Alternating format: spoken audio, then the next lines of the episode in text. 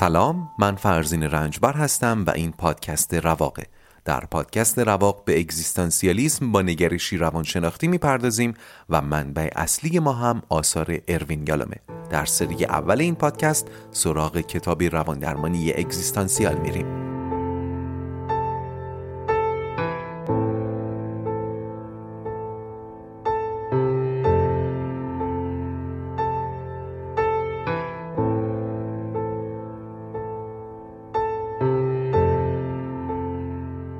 خوش اومدید به اپیزود سی از پادکست روا. در اپیزود قبل چرخه بهبود رو کامل کردیم و چندین و چند بار هم مرورش کردیم. فقط برای اینکه الان می‌خوام یه گریزی به گذشته بزنم باز یه مرور کوتاه بهش داشته باشیم بد نیست. چرخه بهبود از هستاگاهی آغاز می‌شد. یعنی آگاهی از آنچه در جریانه. چی کار دارم می‌کنم؟ در چه وضعیتی هستم؟ و سوالهایی از این دست.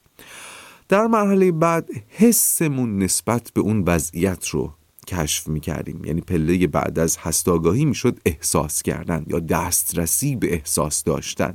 از دل احساس آرزو بیرون میاد آرزویی که با هدف فرق می‌کنه دیگه.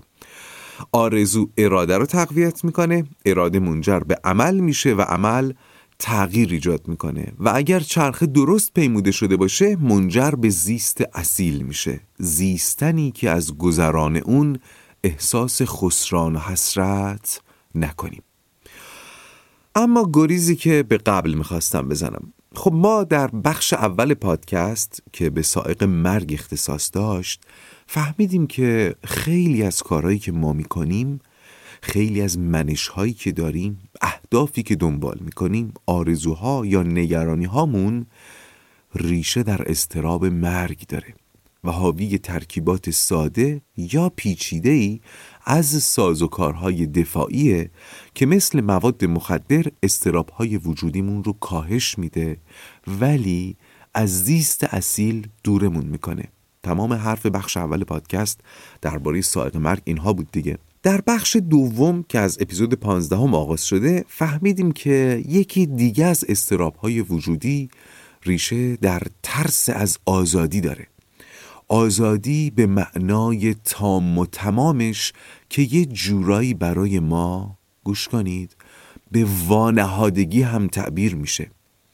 وانهادگی احساس می‌کنیم هستی ما رو وانهاده آزاد و رها. اصلا از بد و تاریخ ما اجتماع و خانواده و ارگانهای مختلف رو می‌سازیم تا هم از تنهایی دورمون کنه و هم در لایه زیرینتر آزادی ما رو سلب کنه دیگه. ولی در واقع ما وانهاده شده ایم. یعنی اگر روابطی که ساخته و پرداخته خود بشر وجود نداشته باشه یا بر حسب یک اتفاق برداشته بشه ما می‌تونیم اون وانهادگی رو ببینیم. این که دارم به این اشاره می‌کنم برای اینه که گاهی اوقات ذهن ما از فرط ظهور و حضور بعضی پدیده ها اونها رو مسلم می‌دونه. مثلا نمی‌تونیم تصور کنیم که نه آقا در واقع ما وانهاده شده ایم ما آزادیم. همونطور که جاذبه وجود داره. اگر من یه سنگ رو از دستم رها بکنم میفته زمین. این یک امر مسلم دیگه.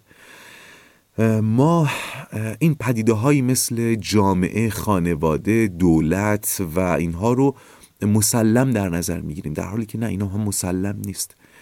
میشه تحت شرایطی آدمی از تمامی اینها کنده بشه. پس در ناسیه ما این وانهادگی موجوده. ما با سازوکارهای مختلف تونستیم تا حد زیادی روش سرپوش بذاریم. از اونجایی که شروع کردم از اجتماع و خانواده گفتم تا اینجا کلا یک خط من نوشته بودم که یادت باشه اینو توضیح بدیم. دیگه فکر کنم خیلی طولانی شد. بریم به ادامه بحثمون بپردازیم. پس در بخش دوم با سائق آزادی آشنا شدیم. این آزادی که ما تجربه می‌کنیم این حجم از آزادی به همراه خودش مسئولیت فراوانی هم میاره. سازوکارهای دفاعی استراب آزادی کارشون اینه که به مسئولیت پذیری حمله کنن. ما از آزادی میترسیم ما رو دچار اضطراب مسئولیت می‌کنه. سازوکارها میان به مسئولیت پذیری حمله می‌کنن تا ما از مسئولیت بتونیم فرار کنیم. این فرار از مسئولیت باز اضطراب رو کاهش میده ولی از زیست اصیل دورمون می‌کنه. همونطور که در سائق اول سائق مرگ اتفاق میافتاد. سازوکارها می اومدن استراب رو تسکین می‌دادن ولی از زندگی اصیل دور می‌کردن. فکر کنم لازم نباشه باز تاکید کنم که اینجا منظورمون از مسئولیت پذیری مسئولیت پذیری اگزیستانسیاله. همون ساختمون که داره فرو میریزه. حالا می‌خوای چی کار کنی؟ حالا که ساختمون داره میریزه می‌خوای چی کار کنی؟ خب؟ حالا اینجا رو گوش کنید. اینجا باید گوشتون زنگ بزنه. آیا فرار از مسئولیت رو نمیشه به بیعملی تعبیر کرد؟ آیا نمیشه فرار از مسئولیت رو به تمایل به سکون یا پس زدن تغییر تعبیر کرد؟ آیا در ذهن شما بی مسئولیتی و بی ارادگی هم خانواده نیستند؟ فهمیدید چطوری پای چرخه بهبود وسط اومد؟ اراده، عمل، تغییر. تمام اینها میان تا ما بتونیم مسئولیت پذیر باشیم. پس چرخه بهبود میاد برای اینکه سازوکارهای مریض دفاعی ما رو منهدم کنه. اما سازوکارهای دفاعی هم به این راحتی میدون رو خالی نمی‌کنن. بیکار نمیشینن. توی اپیزود قبل گفتم که مثلا مجهز به خود ترمیمی هستن و این تازه تمام ماجرا نیست. سازوکارهای دفاعی به شیوه های مقابله ما هم حتی حمله می‌کنن. مثلا به همین چرخه بهبود. از اینجا به بعد با شرح یکی از این حمله ها کتاب رو پی می‌گیریم.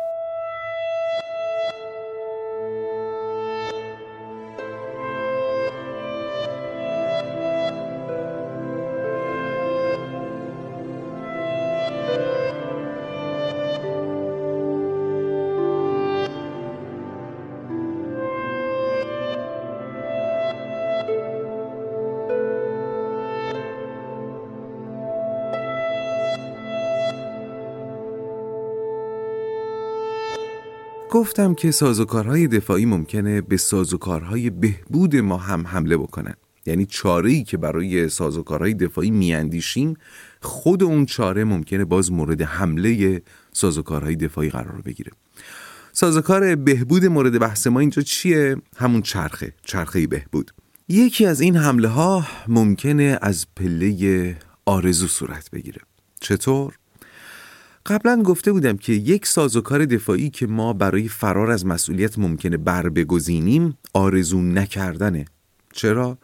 چون به این روش چرخه بهبود که هدفش تغییر کردنه مختل میشه و ما از این راه می‌تونیم از مسئولیت پذیری فرار بکنیم.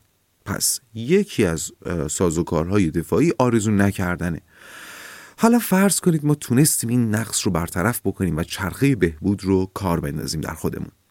حالا وقتی شروع می‌کنیم به آرزو کردن سازوکار دفاعی که هدفش متوقف کردن چرخه بهبوده باز ممکنه به آرزو حمله کنه ولی این بار از راه تشدید آرزو.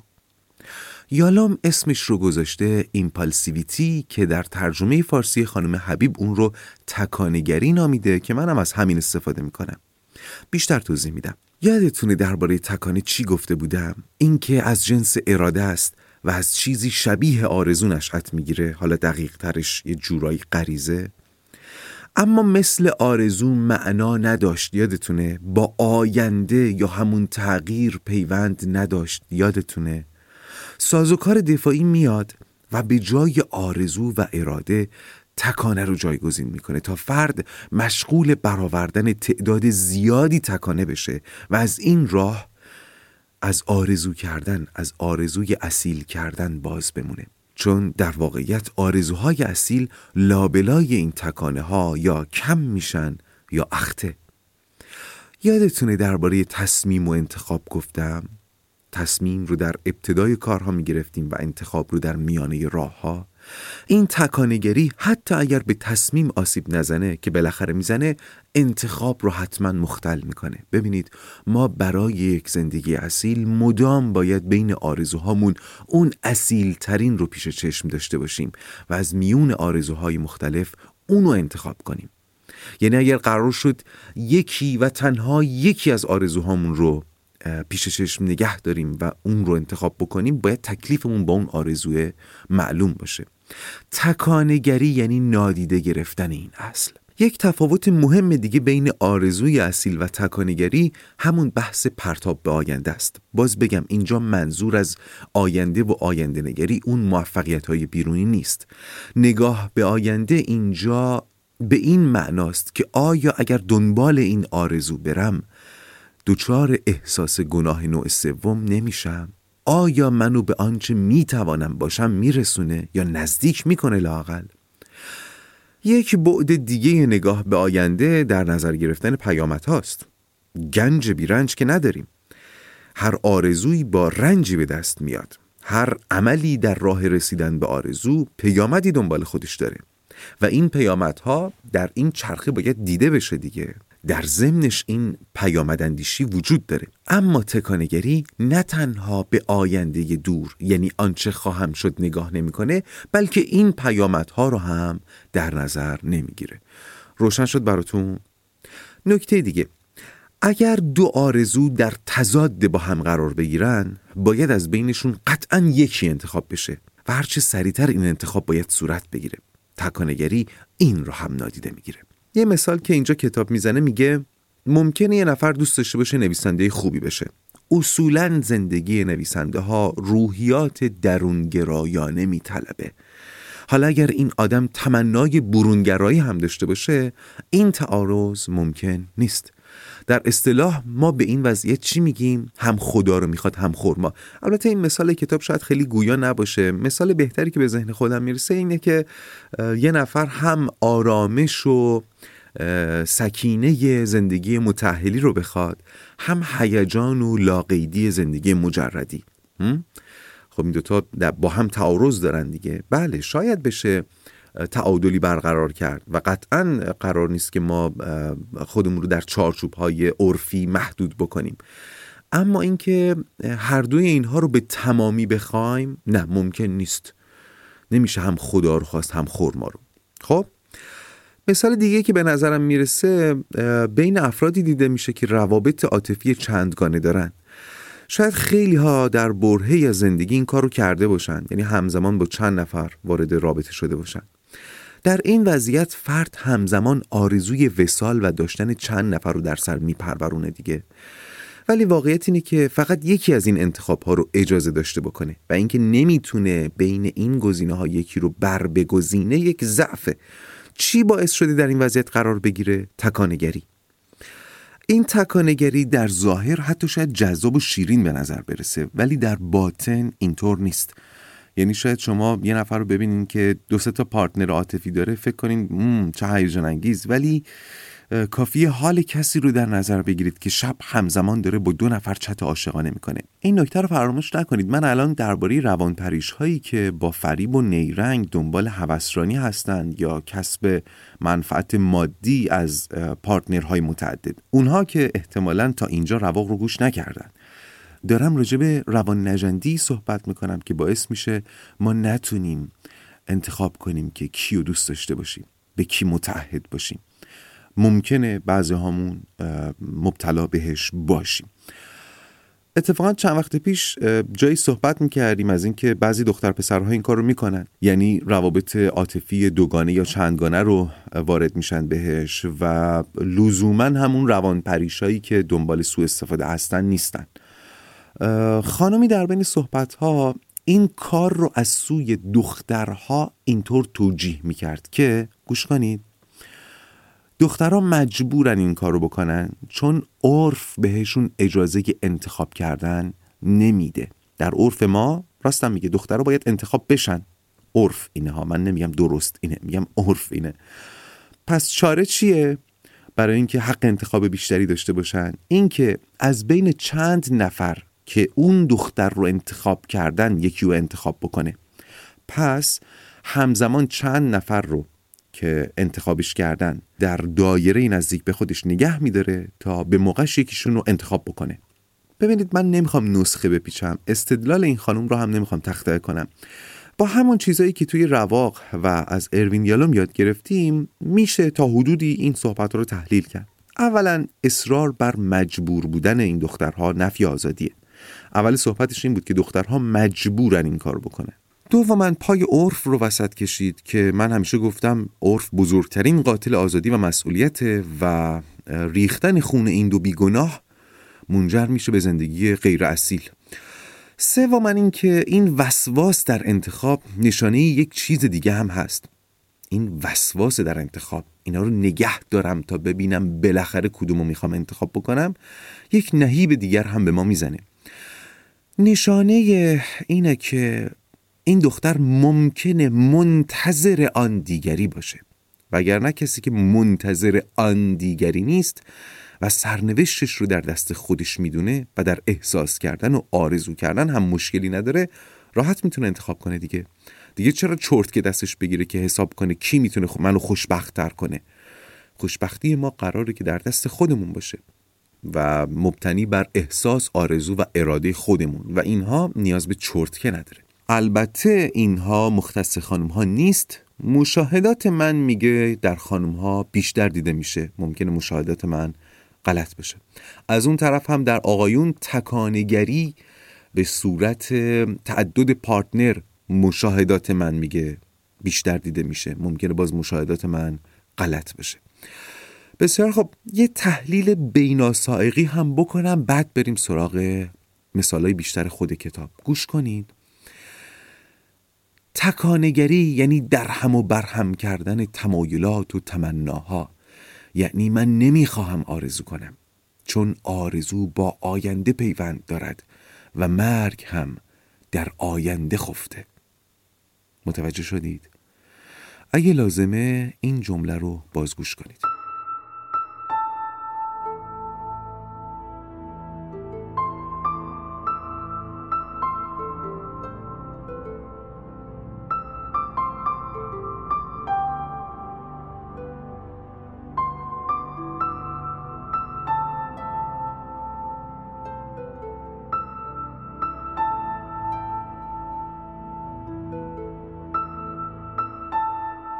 داریم درباره سازوکار تکانگری صحبت می‌کنیم. سازوکاری که با مختل کردن پله آرزو از چرخه بهبود کل چرخه رو فشل می‌کنه.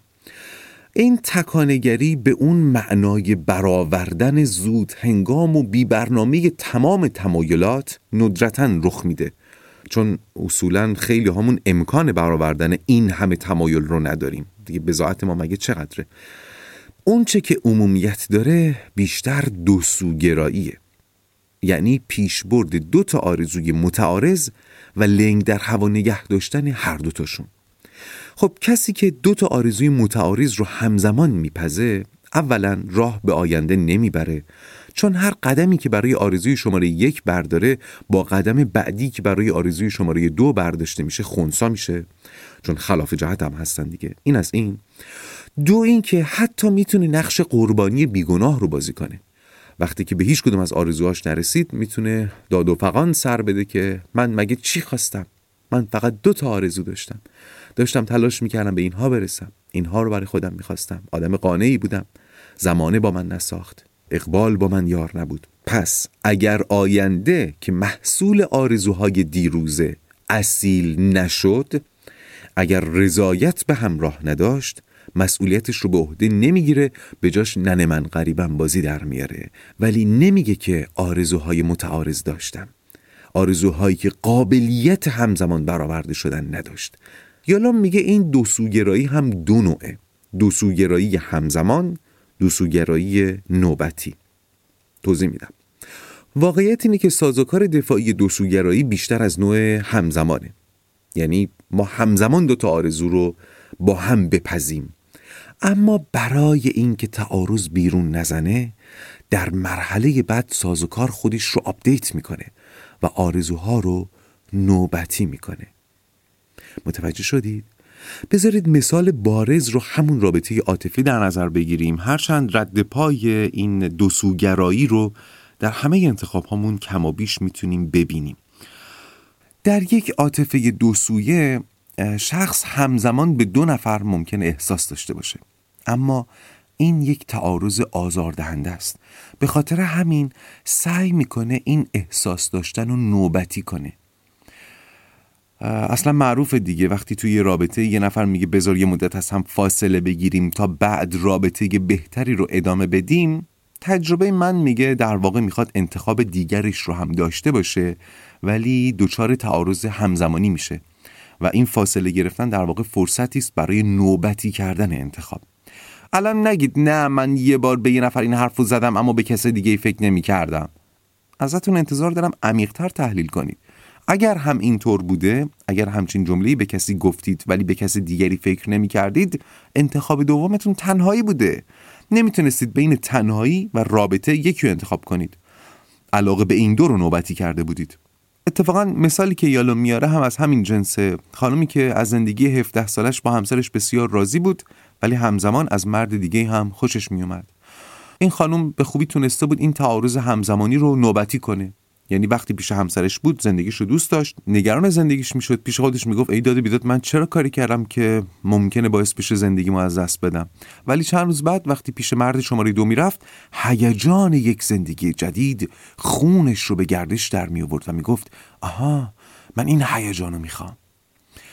یالام نکته جالبی رو اینجا اشاره می‌کنه. میگه در چنین مواردی درمانگر نباید مثل مشاور وارد بشه و نصیحت کنه. درمان چیز دیگری است. کاری که درمانگر باید بکنه اول اینه که بازی رو دوباره از زمین دوسوگرایی نوبتی بکشونه تو زمین دوسوگرایی همزمان. اینطوری فشار روانی خود به خود مراجع رو حل میده سمت انتخاب کردن. بعد در مرحله عمیقتر باید کشف کنه که مراجع از کدوم سازوکار دفاعی استفاده کرده بوده تا چه اضطرابی رو کاهش بده. مثلا شاید با انتخاب نکردن می‌خواسته از پایان فاصله بگیره. شاید با یه عشق دوگانه می‌خواسته به ترس از تنهایی فائق بشه. یا انواع و اقسام سازوکارهای دیگه و دلایل دنبالشون. خیلی خب این از تکانگری بریم سراغ سازوکار بعدی.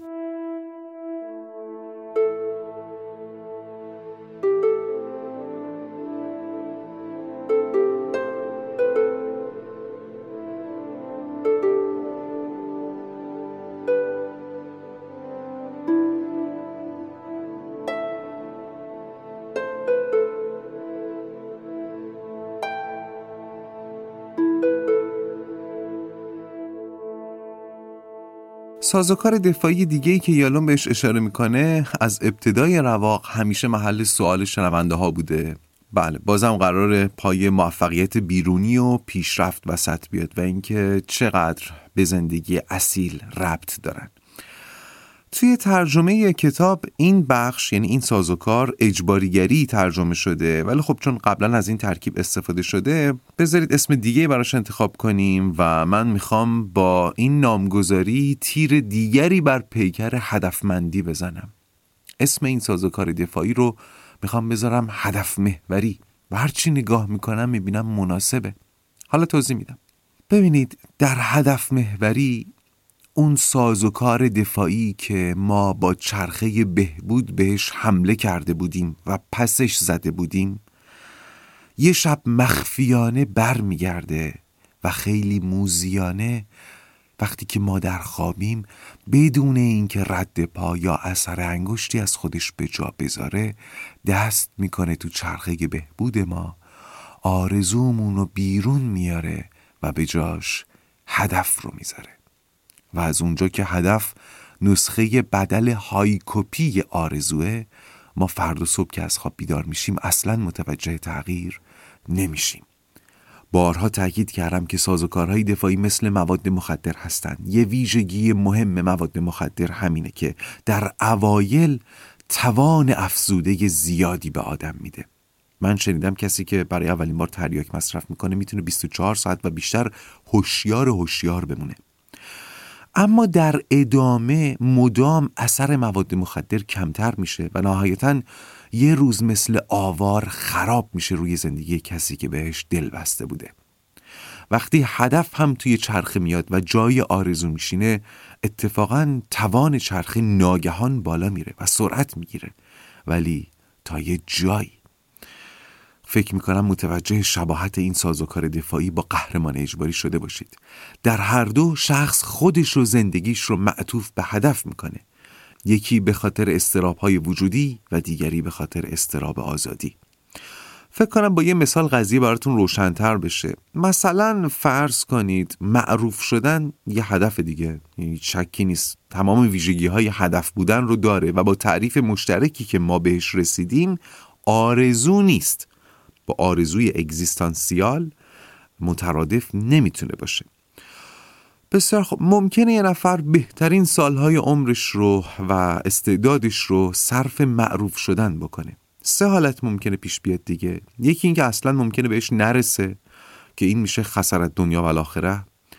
ممکنه بهش برسه و تحت شرایطی از دستش بده. اینم ممکنه دیگه. خب این آدم که دوباره نمی‌تونه برگرده 20 ساله بشه. سرمایه عمرش رو داده چیزی گرفته که زمانت بقا نداشته و حالا از دستش داده. فکر کنم بتونید حالش رو درک کنید دیگه. حالا در بهترین حالت یعنی اینکه معروف بشه و معروف بمونه هم خیلی محتمله که احساس گناه نوع سوم سراغش بیاد. چون گوش کنید شهرت مناسکی داره که گاه با زندگی اصیل زاویه های جدی پیدا می‌کنه. پس بعید نیست که روزی روزگاری احساس گناه نوع سوم سراغش بیاد. در چه حالت احساس گناه نوع سوم سراغ ما قطعا نمیاد این که همیشه در چرخه بهبود باشیم. دنبال آرزوهامون بریم برای آرزوهامون اراده کنیم. آرزوهایی که از احساسات ما نشأت گرفته احساساتی که از هستاگاهی ریشه گرفتن. این جمله رو خودم میگم نمی‌دونم چقدر درسته. آرزوی اصیله که بیشتر و بیشتر داشتنش زامن شادتر بودن باشه و نداشتنش هم مترادف رنج باشه. شهرت اینطور نیست. اینطور نیست که هر کی مشهورتره لزوما شادتره. اینطور نیست که هر کی ثروتمندتره لزوما شادتره. و نقطه مقابل اینطور نیست که کسی که مشهور نیست نمی‌تونه شاد باشه. کسی که ثروتمند نیست نمی‌تونه شاد باشه. مثالی که وقتی داشتم این قسمت پادکست رو می نوشتم به ذهنم رسید و اتفاقا متنش رو هم ننوشتم. فقط یادداشت کردم که اگر دیدی شرایط مهیاس این مثال رو بگو. این مثال برمیگرده به شاید ده سال پیش وقتی که با یه دوستی صحبت می‌کردم و صحبت پدر مادرش وسط اومد و گفتش که پدر مادرم فوت شدن. من یهو با حسرت خیلی زیادی بهش ابراز تأسف کردم و برای درگذشتگانش آرزوی آرامش کردم.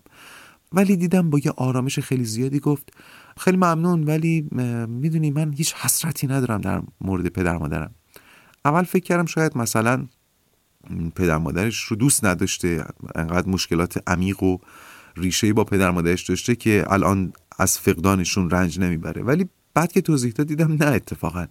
حرفش این بود. می‌گفت انقدر اونها رو قدر دونستم. که حسرتی ندارم الان.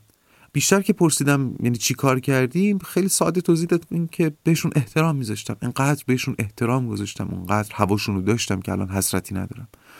شاید باید توی اون شرایط کنار من میبودید تا بفهمید منظور من چیه منظور اون ایشون چی بود.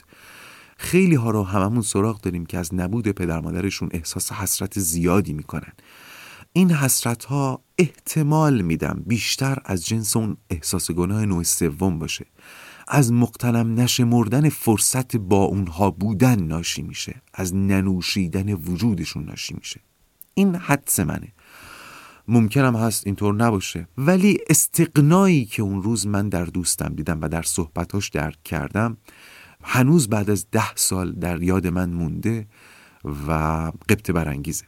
حتی کسانی که الان پدر و مادرشون در قید حیات هستن ولی فرصت دوست داشتنشون رو مقتنم نمی‌دونن همین الان با وجود این که پدر مادرشون زنده هستن این احساس حسرت رو دارن. مدام ترس دارن ترس روزی که از دستشون بدن بدون اینکه فرصت با اونها بودن رو مقتنم دونسته باشن. احتمالا این حس سراغ هممون اومده سراغ من اومده. تمام اینا رو گفتم که بگم ما باید با پدیده های مهم زندگیمون با اون پدیده های معنادار زندگیمون اینطور برخورد بکنیم. جای حسرت نگذاریم. هدف محوری ما رو به راهی خلاف این که گفتم می‌بره. برگردیم اوه خیلی از هدف محوری دور شدیم. برگردیم به هدف محوری. این آها اینو می‌خواستم بگم. این هدف محوری در زندگی هنرمندان خیلی دیده میشه.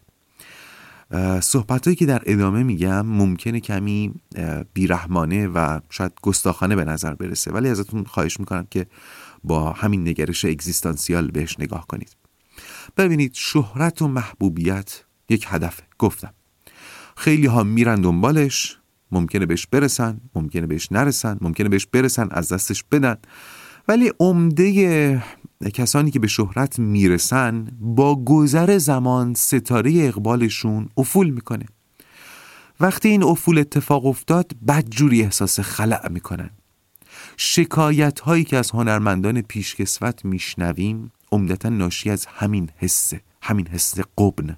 این که میگن کسی سراغ از ما نمی‌گیره مردم ما رو فراموش کردن یا گزارش های زیادی مبنی بر افسردگی های در سنین بالا در بین هنرمندان به خاطر همینه.